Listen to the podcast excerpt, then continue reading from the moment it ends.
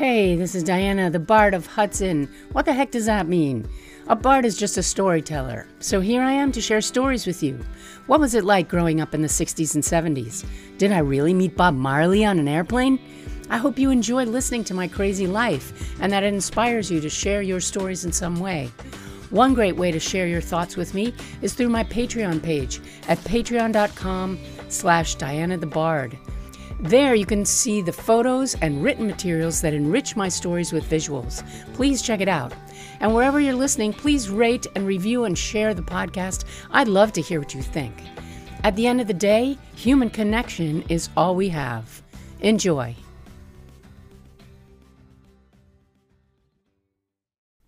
Hello, good morning. It's morning for me. And I am sitting on the terrace outside of our rooms. The wind is feisty and random this morning. It's making a chilly morning where just a week ago it was sweltering hot. Even pregnant Eloise, that's the cat that I've named, is feeling frisky and she's leaping around the terrace, chasing scraps of plants that are blowing about. It's adorable. Our neighbors above us sing out Calimera when they spot us coming out to settle in with the coffee. They have music going that's setting a strange mood, though. It's a collection of theme songs from Hollywood sci fi movies, Blade Runner and Terminator so far. it's a little weird. I'm struck again by the jarring disparity between my present environment and the events I am trying to recall.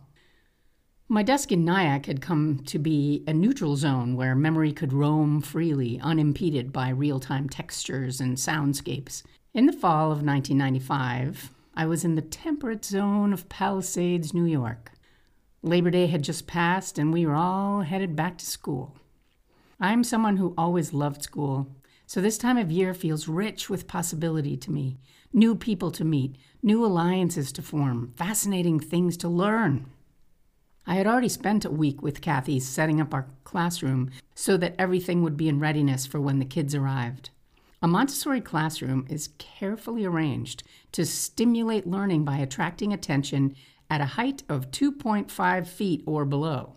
In order to know how the kids will be using the space, the adults have to get down to their level at every opportunity to see how they see, what will draw their eyes. Montessori maintained that a child will craft their own education, that they will direct themselves, and that all an adult needs to do is offer options and sensorially compelling materials. It was this basic tenet of the philosophy that first resonated with me as truth. The idea that an individual can be led to fulfill their own soul's mission by following the prompts of their intuition and not suffering through an imposed curriculum devised by a team of other people. A big component of the teacher's work is to observe the kids. Just sit and watch and take notes. This is why there are two teachers for 16 kids, so that we could take turns observing while the other teacher was presenting materials. As a first year teacher, I had a year long project to follow five students for the whole year and record their development. We had a mixed age classroom of three to six year olds, so I would be choosing two three year olds, one four year old, and two five year olds. In theory, we had done everything we could to prepare for the first day, and I knew what my role was. But the final component was the addition of the human element the kids. And that is the unpredictable part. As a mom, I had done my best to tell Dakota what his new school might be like. He had been to playgroup, but this new school day would be double the amount of time that he had spent at playgroup. The plan was that we would travel to school together, but he was supposed to leave at noon with the three and four year olds while the kindergartners stayed on for lunch and an extra hour of more advanced work. Meanwhile, Savannah was starting first grade at the river school, so she would be going to school on the bus, and hopefully we'd be getting home just before she was dropped back off. The schedule was a bit tight, but I hoped that it would work out okay. The first day of school finally arrived. Savannah's bus was late, of course, but Dakota and I took off just in time to make it to school. The plan was that on the first day, the kids would come in with their parents, and that parents would stay for the first circle. Our days began and ended with all of us in a circle doing a group activity, such as hearing a story or singing a song. Needless to say, that first circle was chaotic, and when the parents got up to leave, anxiety set in. The older kids were a huge help as they modeled how school should go, but a couple of the little ones started wailing, and it took a while to calm them. One of them, Yifeng, a three year old who seemed not to even speak too much English, was absolutely inconsolable. Kathy put me in charge of her as she tried to corral the rest of the kids by involving them in some brief lesson. We had to keep them in the classroom for just an hour and then take them outside to show them the playground. Just an hour. It was an eternity as Yifeng wailed steadily as each minute ticked slowly by. Eventually, we were gathering the kids into the closing circle and trying to explain how we would be proceeding to the playground. Yifeng was in my arms, still sobbing. Her distress was contagious, so I took her into an empty adjacent classroom. This seemed worse somehow, and as soon as I sat down in a small chair with her draped over my shoulder, she vomited down my back and into my left shoe. I gently put her down on her own chair and did my best to clean it up.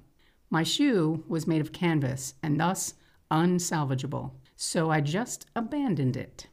Minutes after vomiting, Yifeng finally quieted, and I decided perhaps it was safe to bring her back in to join the group. Kathy looked at me as I entered, in my wet shirt and my bare left foot. She looked alarmed, but I shook my head. I would not be putting that shoe back on. We made it through that first day somehow. Yifeng and I bonded, and she became one of my observation subjects. In the early days, she followed me around like a duckling. I was her safe space. I discovered to my amazement that not only could she speak English, but at the precocious age of three, she could already read quite a bit of it. Even though parents had chosen this school, it seemed that the kids who came to us were somehow a select group of interesting characters. They were all very intelligent with a wide scope of interests. We had one child who already spoke six languages at the age of four. I found myself learning as much from them as they from me, and this would be a continuing theme throughout my 25 years of teaching. Dakota came to love his teachers and his classroom friends, we worked out a schedule for him to go home for the extra hour with one or another friend while I finished my school day. Savannah was enjoying the challenges of first grade, but she balked at riding the bus after the first couple of weeks.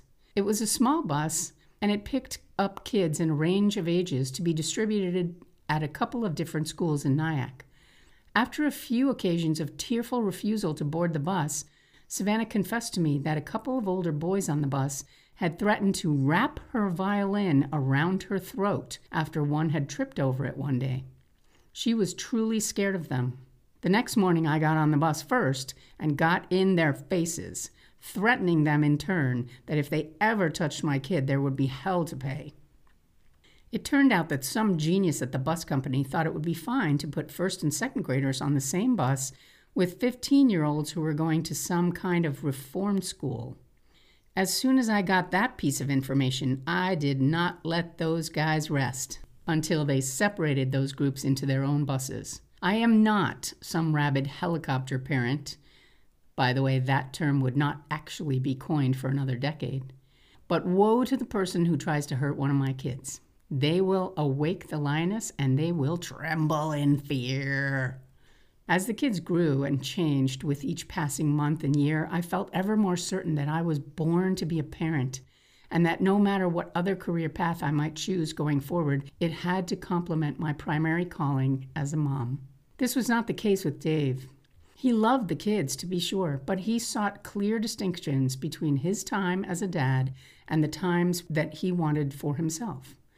He really wanted to compartmentalize his time in order to have chunks of time to himself for his own pursuits playing guitar, working in the yard, having time alone with his wife. Whereas I was always organizing activities in such a way that we could do things as a family. This was slowly and quietly becoming a chafing point between us. It simply didn't compute that he wouldn't want to be with the kids every chance he got, especially as they were getting older and starting to have social lives of their own. I felt that I could just see the time slipping away. I could project these patterns into the future. I knew that our time with them was fleeting, and I wanted to fully experience every precious moment. Okay, not the moment when one night, as Dave and I were in the throes of passion, I opened my eyes to see Savannah peering wide eyed over the side of the bed. I gasped and pushed Dave aside to cover myself with a sheet. That was a moment that scarred me, perhaps. A moment that contrasted Dave's desires with my own. It may have marked a turning point. I'll tell you more about that in the days to come. Thank you for being here. I'll see you soon. Thanks for listening. If you'd like to connect, you can find me on Instagram at Diana the Bard or on Facebook at Diana Green. And check out my Patreon page at patreon.com slash Diana the Bard for photos and other fun additions. And if you're enjoying the podcast, please subscribe, share, rate, and review wherever you're listening. It makes a world of difference and helps others to find the show. I'd really appreciate it. Thanks so much. Bye.